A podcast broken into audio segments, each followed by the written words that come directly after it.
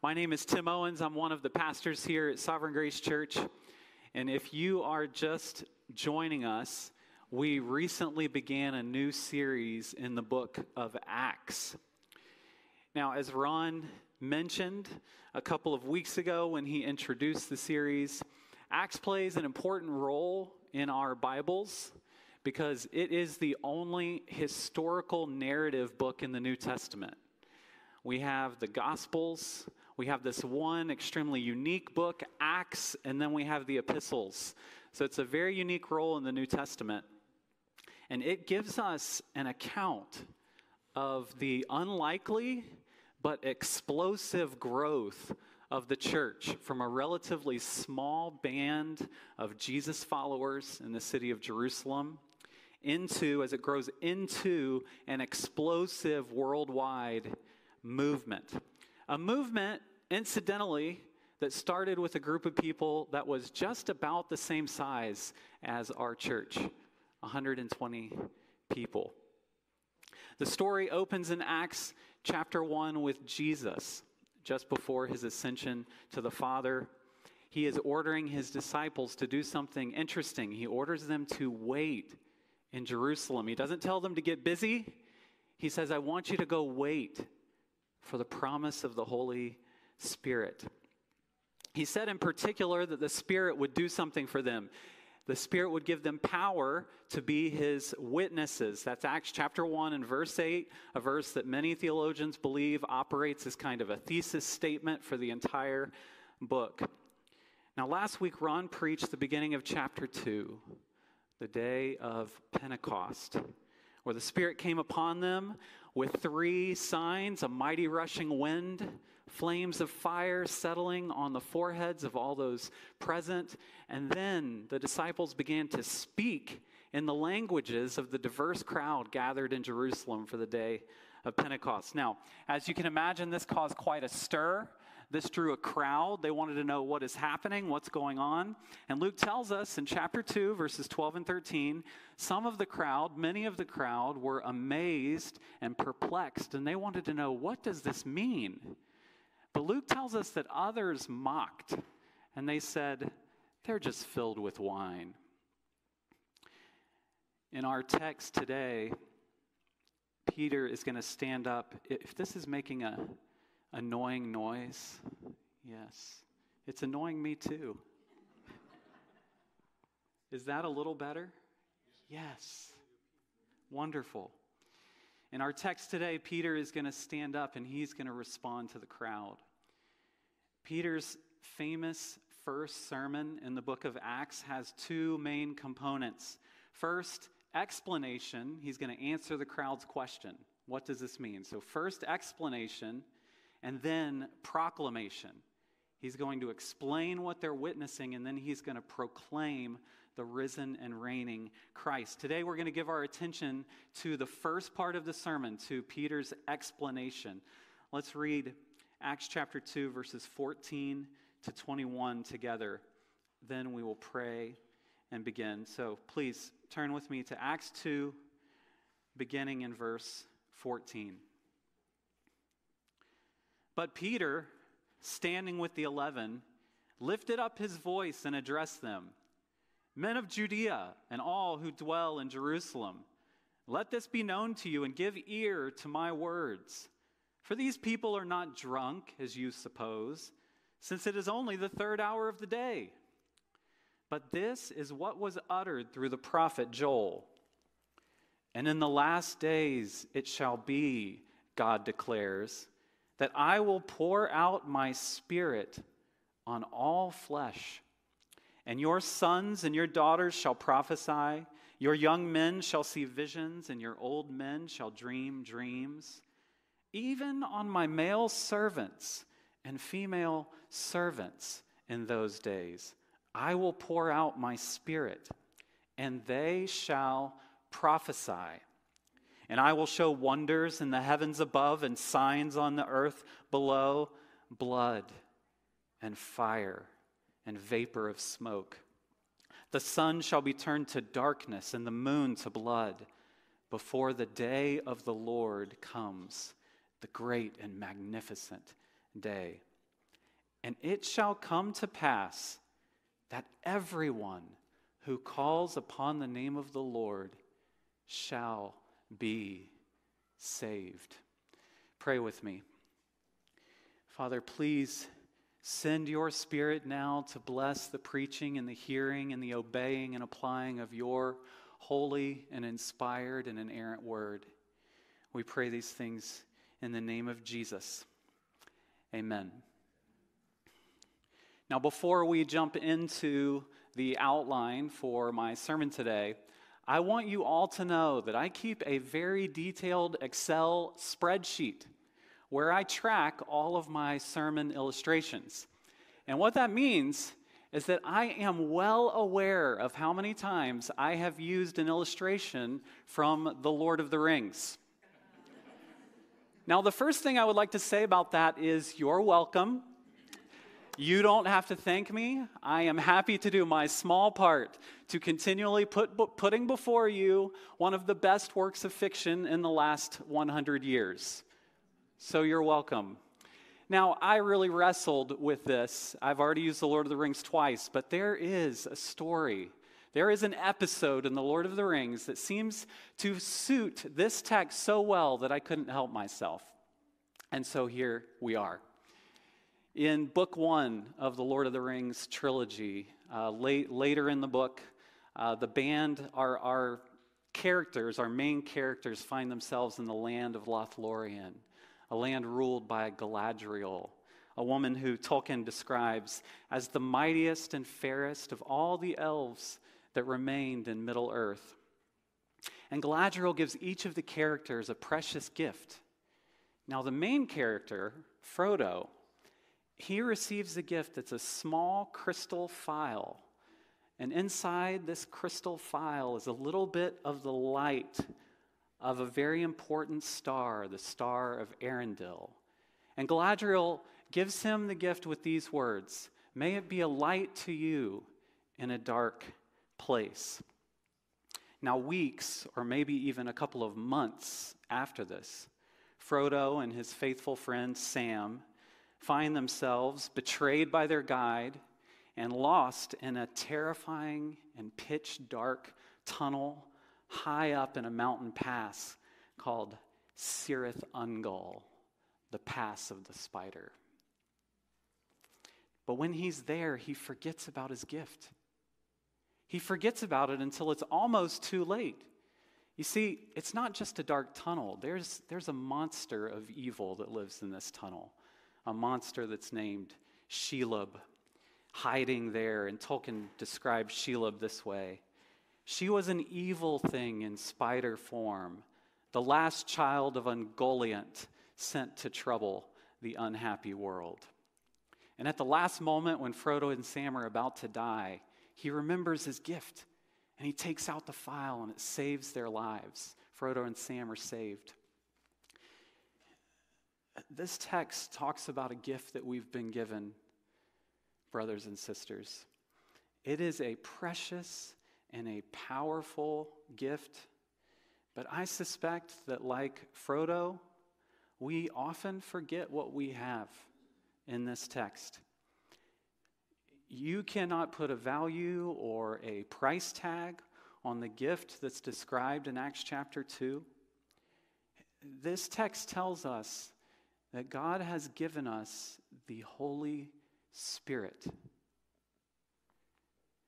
We might summarize the main point of the text this way The gift of the Holy Spirit both inaugurates and equips us for the last days. So, the gift that we're going to find in this text, it inaugurates a new age of world history, and it also equips us for that age in special and important and key ways. Our text gives us three main points today. Uh, point number one, a unique gift in verses 17 and 18. Point number two, at a specific time, verses 19 and 20. And point number three, for a saving purpose. Now, before we jump into point number one, I want to remind us of the context for Peter's first sermon in the book of Acts. Our text is going to pick up in verse 14, just as Peter stands up to address the crowd that's gathered in response to these miraculous signs. And the first thing he does in verses 14 and 15 is he needs to deny the charge of drunkenness. That's going to distract the crowd from hearing his message. So that's what he does. You remember some of the crowd are mocking, some are amazed, and they're leaning in and they're asking, What does this mean? But some are mocking the disciples. Oh, they're just drunk. They're filled with new wine. And Peter says, in effect, that is ridiculous. It is only nine in the morning.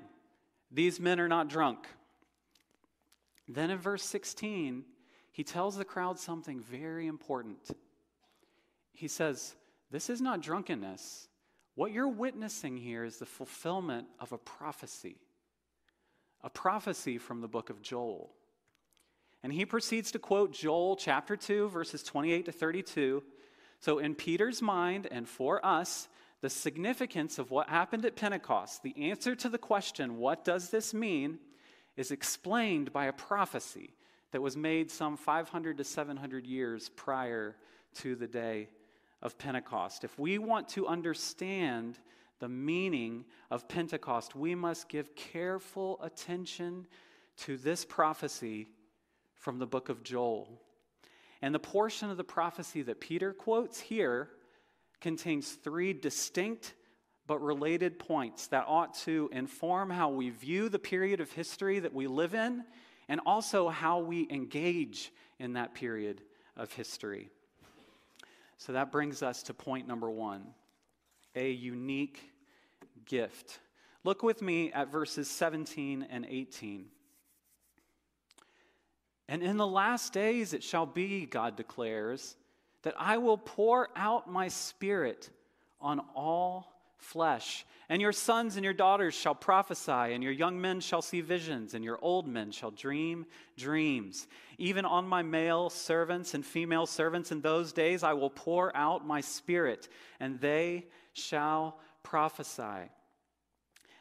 These first two verses, they predict a time when God is going to do two things that are utterly unique in the history of the world up to this point. First, he's going to pour out his spirit on all his people. And second, all of his people will prophesy. Now let's take these one at a time. First, I will pour out my spirit on all flesh. You see it in verse 17? Now, we know from the rest of the Bible that this does not mean God is going to give his spirit to all people, regardless of what they believe about him. We know from other places in the New Testament, like Ephesians chapter 1, that the Spirit is given to those who believe in the gospel. That is not the point that Joel is trying to make. The point that Joel is making, which would have been shocking to Joel's original audience, but I suspect now seems commonplace if you have been in the church for more than a couple of minutes, but it would have been shocking to the original audience, is that God is going to give his spirit to all of his people. All of his people, regardless of age, regardless of rank in society, regardless of their gender. Note the explicit references to sons and daughters, to young men and old men, to male and female servants. You see, in the Old Testament, the filling and the anointing of the Holy Spirit was primarily reserved for specific people who played specific roles in God's plan, usually mediatorial roles roles that communicated, that, that stood between God and his people. Okay, you might think of the judges or the prophets or some of the priests, some but not all of the kings. These are the people who we read about in the Old Testament being anointed with or filled by the Holy Spirit. But Joel says that one day that will not be the case. One day, God is going to pour out his spirit on all of his people. And Peter says that that day is the day of Pentecost. I want to encourage you, church, to stop and think about the significance of what Peter is claiming. The Bible teaches us that the Holy Spirit is the third person of the Trinity who proceeds eternally from the Father and the Son, who is equal in deity, equal in attributes, equal in nature with the Father and the Son. The Holy Spirit is God Himself. Think of the things that happened in the Old Testament when people were filled with God's Spirit. In, in, Judges chapter 14, when Samson is filled with the Spirit, do you know what he's able to do? He's able to rip apart a lion limb from limb with his bare hands. And that physical strength, that is just the tip of the iceberg of what the Spirit is capable of accomplishing in God's people. If we just take a short survey through the book of Acts, the Spirit raises people from the dead. The Spirit makes weak, anxious people bold evangelists. The Spirit heals diseases. The Spirit breaks down long standing racial and social barriers. The Spirit takes murderers and turns them into church planters. But before we even get to the end of Acts chapter 2, the Spirit is going to grow the church from 120 people to 3,120 people. It's like the Spirit has been poured out for like 30 minutes and the church grows to 3,000. Okay, this is the kind of power we're talking about. This is what the Holy Spirit is capable, capable of. And that, Christian, is who has come to dwell within you if you are in Christ this afternoon if we as a church are going to understand the significance of Pentecost and rightly respond to it in our own lives, the first step has got to be to make sure that we appreciate the gift of the Holy Spirit at its true value. God Himself has come to live within you. I, I want to do whatever I can to provoke you to respond to that astounding claim. I just want to, I want to very briefly suggest three appropriate responses to the news that God Himself lives within you, fills you if you are in Christ today. The first appropriate response is worship, is thankfulness. I want you to imagine, put yourself in the shoes of an Old Testament believer okay? An Old Testament, just a, just a normal, everyday man or woman from the children of Israel who was saved because they were looking forward, trusting the promise uh, that God would one day send a Messiah. They're saved right now. They're in God's presence in heaven, and then they're, they're watching history unfold. And they see the day of Pentecost come. They've been waiting for it. They knew their Bible. They knew Joel promised this would happen one day, and the Holy Spirit is poured out. And now the Holy Spirit is in every single one of God's people. And I want you to imagine this brother or sister watching with joy when you receive the Holy Spirit. The Holy Spirit fills you at your conversion. And then I want you to imagine their confusion and maybe even their holy frustration when you and I walk out the door on a Tuesday morning and live as though we do not have the Spirit within us. I want you to imagine their response when we walk out the door and we are nonchalant or forgetful about the fact that God's own Spirit has been poured out on us. Our first response ought to be worship, thanksgiving. Secondly, intimacy. Okay, there is a reason that the Bible says the Spirit is within you and does not merely say the Spirit is with you. It is meant Uh, how could it not be meant to communicate an unusually profound degree of intimacy with the God who created you? He's not next to you, He is in you. He knows every thought. He understands every pain. He sees everything. He is closer to you than your closest friend. No matter the degree of intimacy that you experience in your friendships, no matter the degree of intimacy that you experience with your spouse, the Holy Spirit is closer, my friends. You have never experienced a degree of intimacy like that intimacy which is available to you with your Creator by the indwelling Spirit. Communion with God is made possible because the Spirit is in you. You can fellowship with your Heavenly Father even now while I speak. And third, courage. So you should respond with worship. You should respond with joy in the intimacy that is yours. Through the Holy Spirit, and you should respond with courage. Friends, if the God of the universe dwells within you, what circumstance on this earth are you not capable of facing? I want you to explain it to me. Bring it. Anybody like to complain? Sometimes I do. And as a matter of fact, last night I fell into complaining and I had to repent of it this morning and ask my wife's forgiveness. God lives within you. What is too big for you to handle now? We used to have this verse. We, I, I, used to work for a ministry that worked with youth, and we had these verses that we called What's Up Now verses. Verses where, where it's just meant to blow your mind. This is one of them. The day of Pentecost is one of them. God has come to live within you. What's up now, world? What you got? Okay? You should respond with worship. You should respond with intimacy with your Creator. You should respond to the day of Pentecost with great courage for the circumstances that you face. So, the first thing we observe about Joel's prophecy, which is fulfilled at Pentecost, is that God has now poured out his Spirit upon all, not just some, but all of his people. The second thing that Joel emphasizes is that in this new age, which is inaugurated by the Holy Spirit, this new age will be marked by something in particular. Did you catch it in verses 17 and 18? It will be marked in a special way by the gift of prophecy. Look at the emphasis here in verses 17 and 18. In the last days it shall be, God declares, I will pour out my spirit on all flesh. And what will happen? What will be the result of that pouring out? Your sons and your daughters shall prophesy.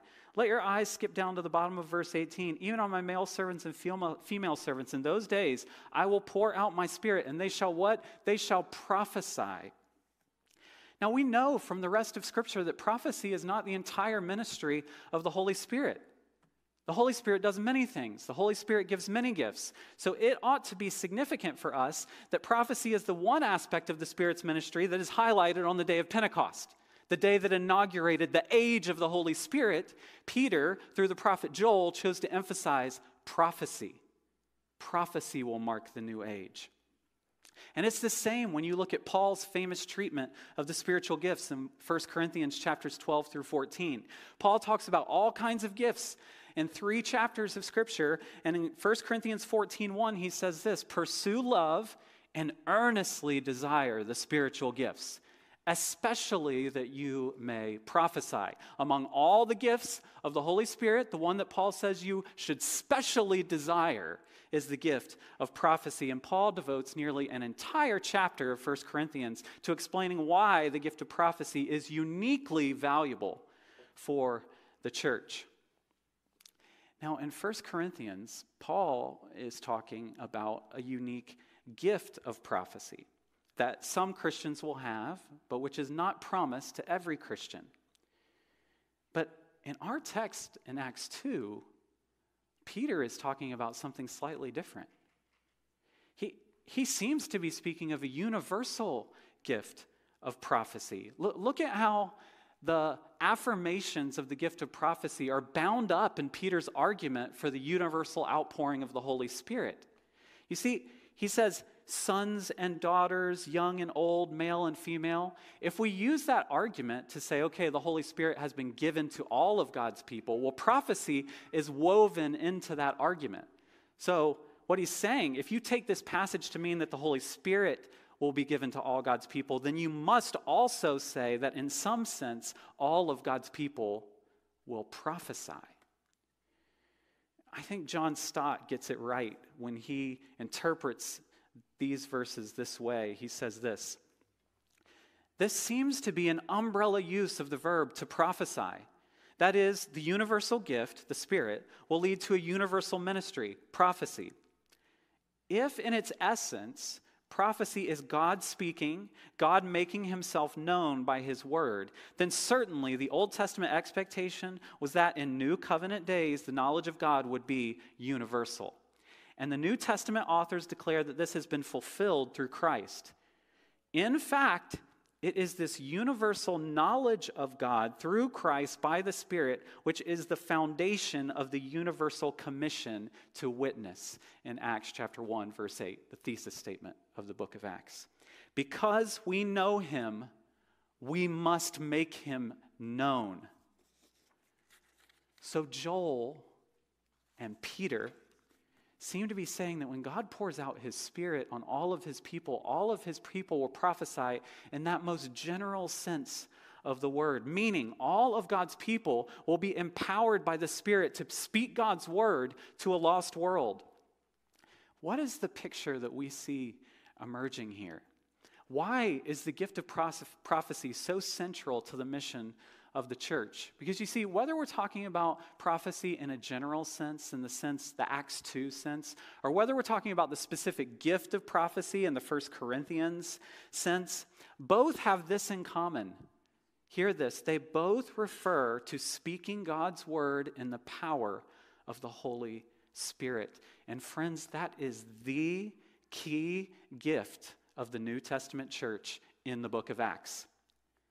The Holy Spirit has given us, has given you, if you are in Christ today, the ability to understand and respond to, and then to proclaim God's message of salvation for all mankind.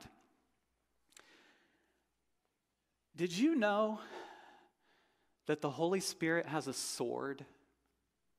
Did you know that? I'm not going to make another Lord of the Rings reference. In Ephesians chapter 6, when Paul is encouraging us to put on the full armor of God. You're probably aware that there is only one offensive weapon in the list of armor. You see, everything else the helmet, the shield, the shoes these are all defensive pieces of armor. But Ephesians 4:17 tells us this that the sword of the spirit is the word of God. Whose sword is it? Is it your sword? Is it my sword? No, it's the sword of the Holy Spirit. It is the Spirit's sword. And all sorts of pieces of the New Testament start to click into place when you understand that.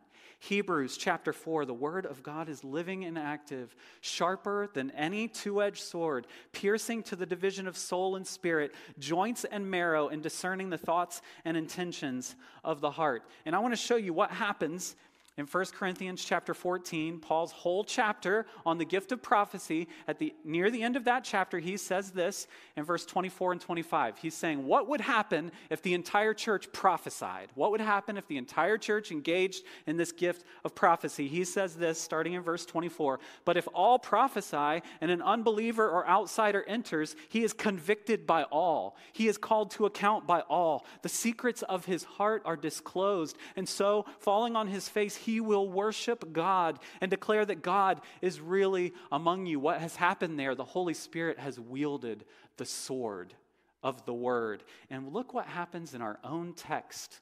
Right after Peter's sermon in verse 37, how does the crowd, how is the crowd described? Now, when they heard this, they were cut to the heart. What happens when God's people speak God's word under the power of God's Spirit. Things get done. Things that you and I cannot accomplish in our own strength. The lost are saved. That's what happens when we speak God's word in the power of the Spirit. How does God pierce our hearts? When we speak God's word in the power of the Spirit. Do you see why the gift of prophecy is emphasized at Pentecost as the hallmark of the church age. Folks, when you speak God's word in the context of community group, when you speak God's word as you're raising your children, when you speak God's word to your neighbors or your coworkers, you are pulling out the sword of the Holy Spirit. That is how God gets his work done in our hearts, and that is how God carries forward the mission of the church. You and I have been given an unspeakably valuable gift. If you're a Christian this afternoon, the third person of the Trinity, God's own Spirit dwells within you, and when you speak God's word, the Spirit uses it like a sword to accomplish God's purposes in this world and in your community. Don't forget about your gift. Don't be like Frodo and Sam. Don't be walking through the dark tunnel, afraid, thinking that you have no recourse, that you have no power.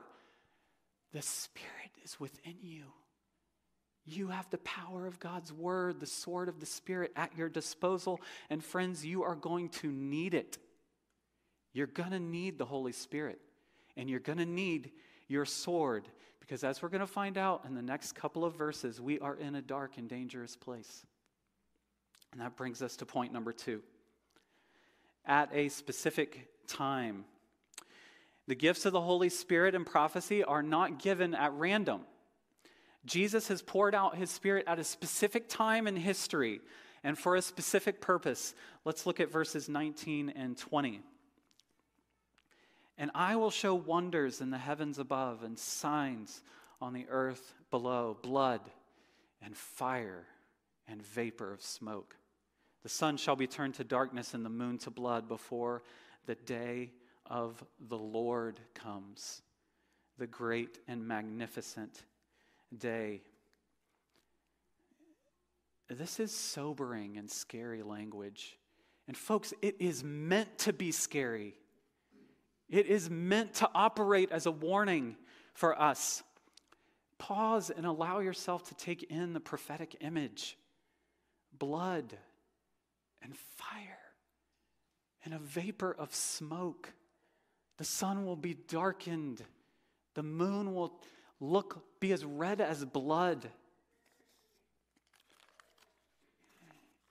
You can make a biblical argument for understanding these words either literally as upheavals of nature or metaphorically as convulsions, political convulsions in world history. But either way, whether you take it literally or metaphorically, both would depict an extremely dangerous and fearful situation. Do you see that? That if you understand it metaphorically, it does not let you off the hook. It is still a dark place to be. Now, there's some disagreement among commentators whether these specific signs were fulfilled on the day of the crucifixion. You remember the sky was darkened, there was an earthquake, so there were upheavals of nature on the day of the crucifixion, or whether these signs were fulfilled in AD 70 in the sacking of Jerusalem by Rome, or whether these specific signs point to a future day. Regardless of the timing of these specific signs, the most significant phrase is found in verse 20 the great and magnificent day of the Lord. And no one in the New Testament disagrees about the meaning of that. New Testament authors unanimously use that phrase to refer to the future day of final judgment. In fact, Peter himself says something extremely similar to this text in 2 Peter 3:10. And here he is unmistakably warning us about the future. He says this: but the day of the Lord will come like a thief, and then the heavens will pass away with a roar, and the heavenly bodies will be burned up and dissolved, and the earth and the works that are done on it will be exposed. I think most of the time, friends, we read Acts chapter 2 and we skip past the apocalyptic imagery. How many times have I done that? I read Acts chapter 2 and, and I oversimplify it to just this God has given his spirit to all people. Praise the Lord. Yes, praise the Lord. He has, and we celebrate that. But he has given his spirit to all people in a specific time, and that time is a very serious time. The giving of the spirit is not all there is to the prophecy, is it? Look at the beginning in verse 17, the beginning of Peter's quote of the prophecy from Joel. And in the last days, according to this prophecy, the giving of the Spirit means that in God's eyes, which is the only perspective that matters when it comes to interpreting world history, a new age has begun on the day of Pentecost, and it is the last stage of God's grand plan. It is the last stage of the world before the great and terrible day of the Lord. And we need to pause and meditate on the day of the Lord. Joel's prophecy connects to an entire network of prophecies in the Old Testament, mostly in the writing prophets and in the book of the 12. In Hebrew, the phrase is Yom Yahweh. And the description of that day in the Old Testament is so terrible that you almost want to whisper the phrase. Isaiah 13 9, behold, the day of the Lord comes, cruel with wrath and fierce anger. Jeremiah 46 10, That day is the day of the Lord God of hosts, a day of vengeance, to avenge himself on his foes. The sword shall devour and be sated and drink its fill of their blood. Joel chapter 2, verse 11. For the day of the Lord is great and very awesome. The Hebrew word that we translate awesome has nothing in common with how we use the word awesome. It means fearful. Most translators translate that word terrible. It is great and very awesome, and who can endure it? Obadiah 15, for the day of the Lord is near upon all the nations. As you have done, it shall be done to you. Your deeds shall return on your own head. God will not be mocked. What mankind has reaped, man will what mankind has sown, man will reap. Folks, the next event in redemptive history, the next event on God's calendar is the day of the Lord, Christ's return and final judgment. Hear this the Holy Spirit and the gift of prophecy have been given for such a time as this. Acts 2, and specifically Joel's prophecy, portrays God's church as prophets of the end times. To you, it has been given to understand that Jesus Christ is going to return and judge the living and the dead. To you has been given the sword of the Spirit, the word of God, to warn the nations about what is coming next. We live in a spiritually dark age. And if we trust Peter, difficult times are ahead. But you have been given a powerful gift. Do not walk out into the world tomorrow ignoring the gift of the Holy Spirit. It is a battle that we walk into. Don't forget to take your sword. And that brings us to our final point for a saving purpose. We have been given a unique and extraordinary gift. Point number one, at a specific time in world history. Point number two, the last days. And we've been given that gift for a saving purpose. Look with me at verse 21.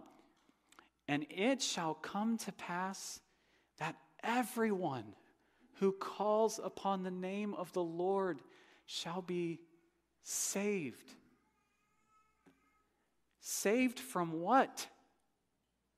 From the day of the Lord, from the blood and fire and vapor of smoke. Can you feel the significance of what we are saved from? Can you feel the weightiness of the message we've been given to take to the nations? The Holy Spirit does many things in our lives, brothers and sisters. He glorifies Christ first and foremost. He brings conviction of sin and opens our eyes to understand God's word. He gives us grace to obey God's commands. He intercedes for us. He makes it possible to have personal fellowship and intimacy with God. He gives us spiritual gifts. But in Acts chapters 1 and 2, Luke is emphasizing one thing about the ministry of the Holy Spirit. He's emphasizing that the Holy Spirit gives us power to be Jesus' witnesses on earth. Luke is emphasizing the prophetic role that has been entrusted to the church, the role that we play as we proclaim the coming day of judgment and God's offer of salvation from it. This prophecy from the book of Joel defines a key aspect of the church's calling and mission. Paul makes this abundantly clear when he quotes the very same verse from the very same prophecy in Joel in Romans chapter 10. And Paul says this Paul's going to really unpack it for us. Just in case we thought we didn't have a responsibility here, that the Holy Spirit's going to do it without our help, Paul is going to tell you exactly what this means for you and for me. Romans 10, verses 13 and 14, and verse 17 says this. For everyone who calls on the name of the Lord will be saved. That's the prophecy from Joel, also quoted in Acts 2. How will that happen, Paul? How are people going to call on the name of the, the Lord? Well, I'm glad you asked. How then will they call on him in whom they have not believed? And how are they to believe in him of whom they have never heard? And how are they to hear without someone preaching to them? So faith comes from hearing, and hearing through the word of Christ. Church family, God's purpose in the age of the church, the last age before the day of judgment, is salvation. Stott summarizes our entire text today, the entire prophecy that Peter quotes. He summarizes it this way Between the day of Pentecost, when the Spirit came, inaugurating the last days, and the day of the Lord, when Jesus will come, concluding them, there stretches a long day of opportunity during which the gospel of salvation will be preached throughout the world. We are living in the long day of opportunity. That opportunity is going to come to an end. Peter already told us 2 Peter 3:10, the day of the Lord will come like a thief. Do you perceive the love and grace of God in this long day of opportunity? God's purpose in this age of the world, God's purpose in the church age is to save the lost. But hear this, church family. His chosen method of saving the lost is when you and I open our mouths and speak the good news of Jesus Christ, when we exercise the prophetic ministry with which we have been entrusted. The Holy Spirit has a very powerful and very effective sword. But the sword is brought to bear on our lives and the lives of our children and the lives of the people in our community who do not yet know the Lord when we read and speak and sing the gospel of Jesus Christ.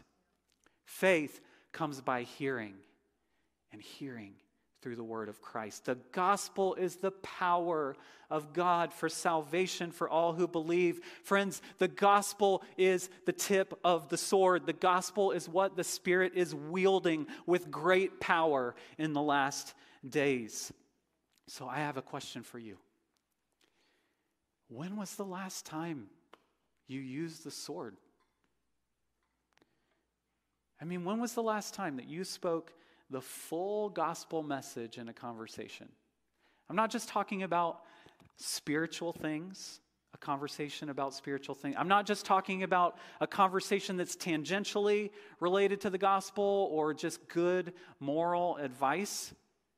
When was the last time you attempted to help someone understand how faith in Jesus' completed work of redemption would dramatically impact them in whatever season of life they find themselves in at this moment. It is the gospel that comforts the afflicted. It is the gospel that gives courage to the timid and fearful. It is the gospel that brings conviction and humility to those who are proud and sinful. It gives hope to the oppressed. It gives direction to the aimless. It provides the only true foundation for Christian obedience. And it warns and seeks to save the lost.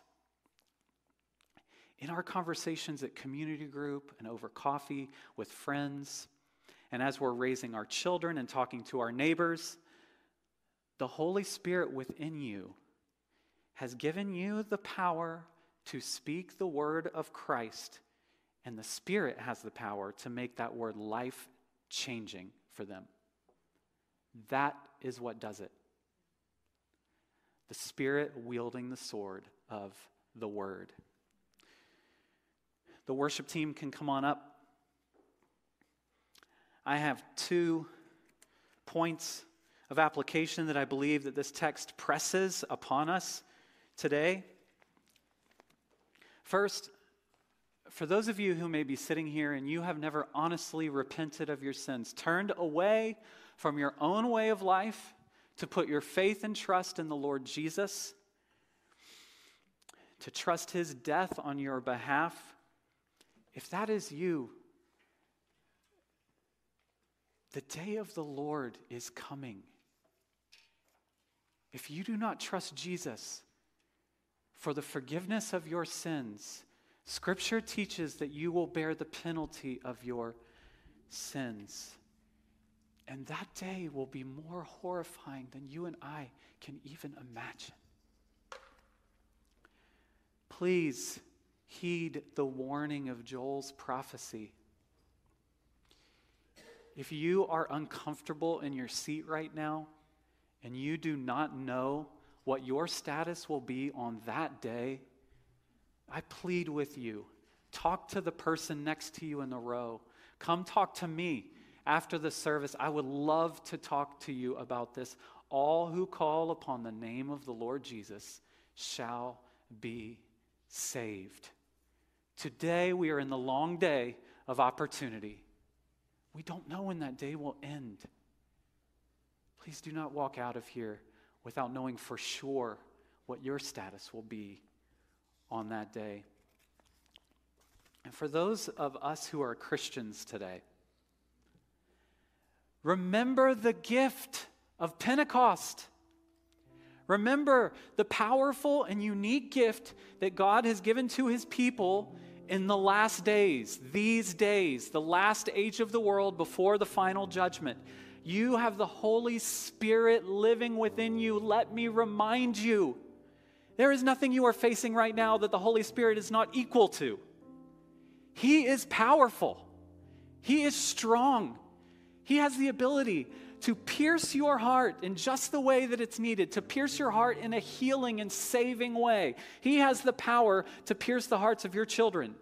He has the power to change the hearts of your neighbor. In this proud and sinful city of Pasadena, the Holy Spirit is not daunted. He comes with a sword.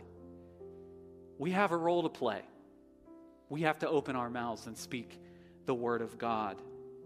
Walk in the prophetic ministry that you have been called to and gifted for. And can I make an appeal to you? We've been talking about the general sense of prophecy in Acts 2, but there's a specific gift of prophecy in Corinthians and elsewhere in the book of Acts. Can I plead with you to pray for that gift too? Paul says we should earnestly desire it. Would, Moses says in Numbers chapter 11, would that all God's people would prophesy. Would that Sovereign Grace Church of Pasadena was filled with the gift of prophecy. Would you pray for that? You and I are called to warn a lost world about the coming day of the Lord and proclaim God's offer of salvation. Let's do it in the power of the Spirit. Let's pray. Father, please come and make your word effective. Please cause your spirit to fall on us afresh, to fill us with boldness, and to walk in the ministry that you have given us. Please let us walk out of here full of praise and worship that you have seen fit to pour out your very spirit on your church, and may it have its intended effect in our lives. In Jesus' name, amen.